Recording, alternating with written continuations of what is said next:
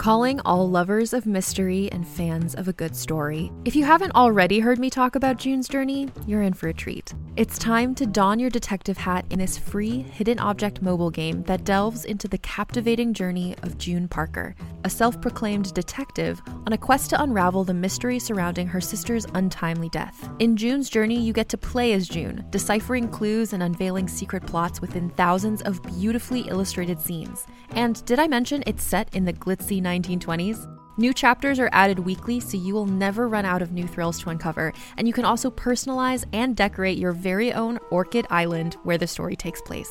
How sharp are your detective skills? Find out when you download June's Journey on your Android or iOS device, or play online via Facebook Games. Your detective journey awaits.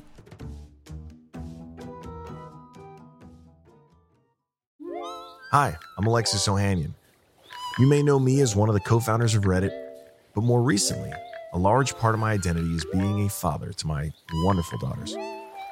In my podcast, Business Dad, I hope to open the conversation about working parents a bit. You'll get to hear from a wide range of business dads, from Rainn Wilson and Guy Raz to Todd Carmichael and Shane Battier, to find out how they balance being a dad with a successful career. Business Dad is available now, so be sure to listen and subscribe wherever you get your podcasts.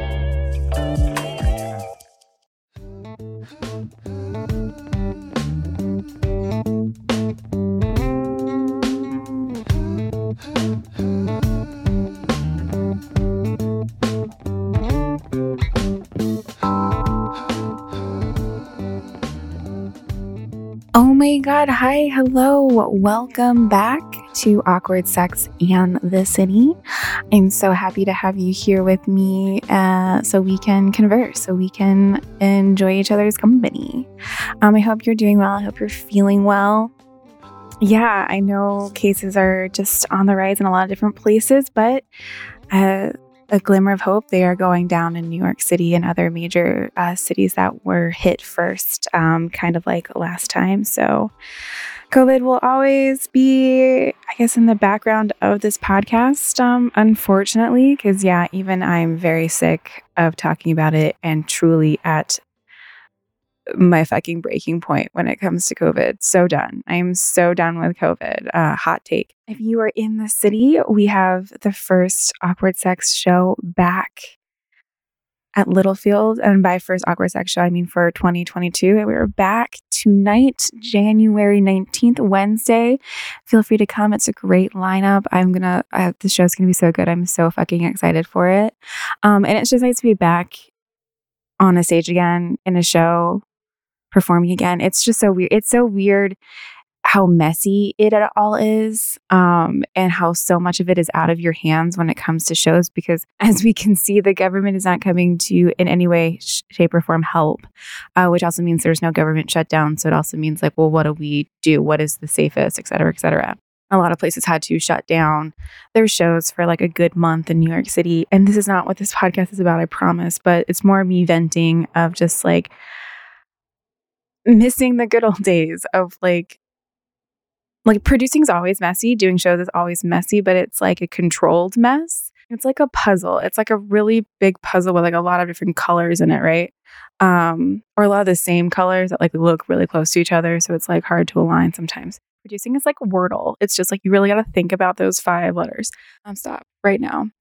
Uh so yeah just sorry that's not anything that this podcast is about. This podcast is a solo episode. Um, was not planning on doing a solo episode, but was just kind of, um, I guess, inspired. I don't know. I've started watching Euphoria, y'all. Um, I know I am late. I think I'm like two years late. Um, holy fucking shit.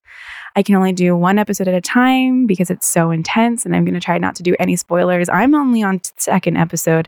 I have fully I Wikipedia the whole thing though, because I was like, my anxiety cannot handle uh, these teens, and I want to know what happens. Uh, so I'm not fully in panic mode while I watch TV, which is usually what I use to uh, decompress, which is why I've watched zero, like literally zero exaggeration, um, Gilmore Girls, truly at least tens of thousands of times at this point. Um, the episodes, like if you add them up. Um, but we're talking teens, right? We're talking teens, we're talking very sexually active teens and not always sexually active teens. And there's lots of drugs. We're not really gonna talk about the drugs right now. We're gonna talk about the sex because the first episode of Euphoria reminded me about how when I was 15 and like 16 and probably 17 was still watching Blues Clues uh, before school started because it made me feel like all warm and fuzzy inside. It made me feel comforted and it made me feel just, you know, happy. Um, let me tell you, Euphoria, Rue is not watching Blues Clues. Maddy is not watching Little Bear because I totally watched Little Bear for a long time too, because the sexual tension between Emily and Little Bear was fucking intense, right? I just wanted to know. It was such a like, will they, won't they situation. But I know like these, you know, these teens, these fictional teens are not doing what I did. And I was not a cool kid. Um, I don't, I still don't think I'm a cool kid. And that's okay. Like, I'm not trying to be a cool kid. Definitely in high school is probably like, I should be a cool kid to fit in, you know, because that's like what we're taught to do. And so in Euphoria, you know, you do have a few characters that have not had sex, right? And they're um and how that is handled and how they do lose their virginities and like what goes into that, right? And it just made me think of all the like the show itself does a good job at the pressure that is put on you through like the lens of your peers, right? And something that I've found really interesting as I've gotten older is that like I found out a lot of girls, especially uh, comedians that I know, actually waited a long time to lose their virginity too, like myself included. Like I've talked about that in the past on the podcast, um, that I was 20. And even with all that pressure, of like there's like a scene that's like you're either like oh, what do they say in Euphoria? It's like you're either a slut or you're they don't say prude, but they're just like, are you a slut? Like, what are you? Are you a slut? Are you this? And it's just like this. There is no other when it comes to. Um, it feels like portrayal of women and also what really happens for women when it comes to their sex lives and their sexuality and things like that. And it's infuriating because it's like, how do we fix this, right? How is in Euphoria this like wild teen drama show filled with sex and drugs and all this shit that still the portrayal of sex and how it is treated amongst their peers, amongst the genders, is actually pretty accurate. Uh, and this is a wildly I wouldn't say outlandish, like that's not the right word for it, but this is a uh, very, um, I guess maybe I would call like euphoria like a heightened reality. Like this is not what's happening at most high schools that I'm, I mean, I'm 33. I'm assuming I'm not in high school anymore. But yet, even in that heightened reality, that's still what is kind of going on. Like, I got a lot of shit. I went to a party school and I got a lot of shit um, sorry, party college, my high school. I was not going to parties in my high school. There was a lot of pressure, and not just from the opposite sex, but from my friends, from my peers, from my fellow friends with vaginas of like, why haven't you done it yet? What are you doing? Blah, blah, blah. To the point where it's like, you are just like, I just want to get this over with. I don't care who it's with. I just want it done. And I do like not putting pressure on virginity because obviously virginity is a construct. Um, it is not a gift. It's not something that can be given away. Um, you're not dirty afterwards, like after you've um, had sex for the first time. It is a very natural, it is a very um, real thing that we all, well, most of us love to do. Um, not everyone has the same sex drive. Um, not everyone feels as sexual as others. But to be constantly shamed about whether they have or had not done it is, again, infuriating. And there is a character that like is dealing with something like that in the first episode. How she handles it kind of reminds me of like how I handled my virginity of just like, you know what? Let's get it done. Mine was way messier. I what happens with this character that reminded me of mine a lot was the end result, right? So I guess there's some spoilers. The people find out, right, that she's like had sex and people are like, is this you? No, there was not like a visual visual evidence for mine um, in the sense of technology. But there was like, I bled all over this guy's, this person's like stairs in their fucking house. People knew about it. And I definitely had to deflect and be like, that wasn't me. Um, the person I had sex with was like, wait, were you a virgin? Like, why, why is there all this blood? Um, and I had to be like, no. Um, I would run into people on campus that I did not know personally, but was like at the party because yes, I had sex at a party. People definitely walked in. Um, I just went straight for let's check every box off, right? In losing my virginity. And they'd get, they would give me like knowing glances, and I felt very ashamed. Um,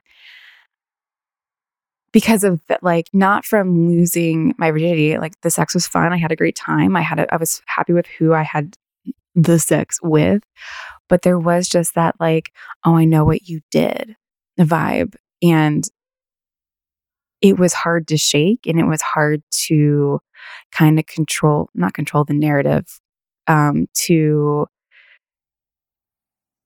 control is not the right word, but I guess to almost like let go and be like, yeah, this is what happened and I'm totally okay with that. And that happens a lot with like show like stories in my show, Awkward Sex in the City. And not just me, I've had other people say this too, but a lot of times these stories that people tell on stage um are like really kind of like in the moment, awful moments. Like I was 20 and lost my virginity on stairs and blood everywhere, and people saw the blood on me and this person and the stairs. And that was like, I literally ran away. I was horrified. Like in those moments, it was a horrifying experience. And there's other examples I could use. But then after the show, like after, you know, you have time to process, that's when you can turn these moments into something um more powerful, maybe. Um and like a literal joke. Um, not that you consider yourself a joke, but learning how to take that situation and, and learn from it and be like, okay, like this is this is what happened in my past and it's like totally cool. Um, there's things that have happened in my life that I have yet to figure out how to write about. And I'm talking like 10 years have passed by. Um, even though what happened really, truly is hilarious, maybe the person attached to it, the story, is someone you don't want to like talk about or think about anymore. Or maybe someone like actually broke your heart. And it can be really hard to process and figure out like how to make the funny funny. And so, not only like with euphoria, so we've got these, you know, ravenous, sex hungry, drug hungry teens another show on HBO Max. I'm not sure if you've heard of it called And Just Like That um, is the other side, right? So we've got we've got the youth, we've got the youngsters, and now we've got, you know, our brand new Golden Girls, right? They've passed the torch on to the Sex and City uh, ladies. Um, just three, no Samantha, as we all are all aware. If not, that's not a spoiler. They have been talking about that forever. And in the most recent sneak peek, so this episode has not come out yet, one of the characters is talking about how their kids caught them about to blow their husband. And two of the characters are like, wait, you still blow your husband? And I just find that fucking hilarious because here's this other situation, another example, another huge icon, um, huge show that we all talk about um, that has obviously affected a lot of our lives. I mean, literally, it is like the basis of my blog that turned into my show, that turned into this podcast, like very influential um, pop culture things. And yet, here again, we have women judging women about sex. And it's like, y'all are in your 50s. Like, who gives a fuck if Samantha is still blowing? Like, I'm not Samantha. I think it was Charlotte. That's Charlotte still blowing her husband. Like, awesome. A side note for, and just like that, I'm so here for this show. Um, Che is unfortunately a terrible comedian and will always be the butt of a lot of jokes via the internet. But um, I'm very here for this show uh, in a lot of ways. It is cringe, uh, and I cringe right along with it. But I'm happy it's back. I think. Like, I know I've seen all the criticisms and like I'm nodding my head a lot when I'm reading these criticisms, and I'm still like, nope, here for it. I'm here for this fucking show. Um, but again, like, here's this show, right? Here's this spin off show from Sex and the City that came out in 1997, I think, and was applauded for its revolutionary um, take on women and sex, right? Finally, here's this show where four women unapologetically talk about sex um, and how they love it and and all the things, right? Was that show problematic in a lot of ways? Absolutely. Was that show provocative and like did good things for women in pop culture and honestly, probably society? Yeah, I think so. I truly do. Um, I've literally written like thesis papers on this in college. Well, I think ultimately they were wrong about a lot of things. And like we as a society have grown when it comes to our education with sex and sex education and sexuality and genders and all of that shit.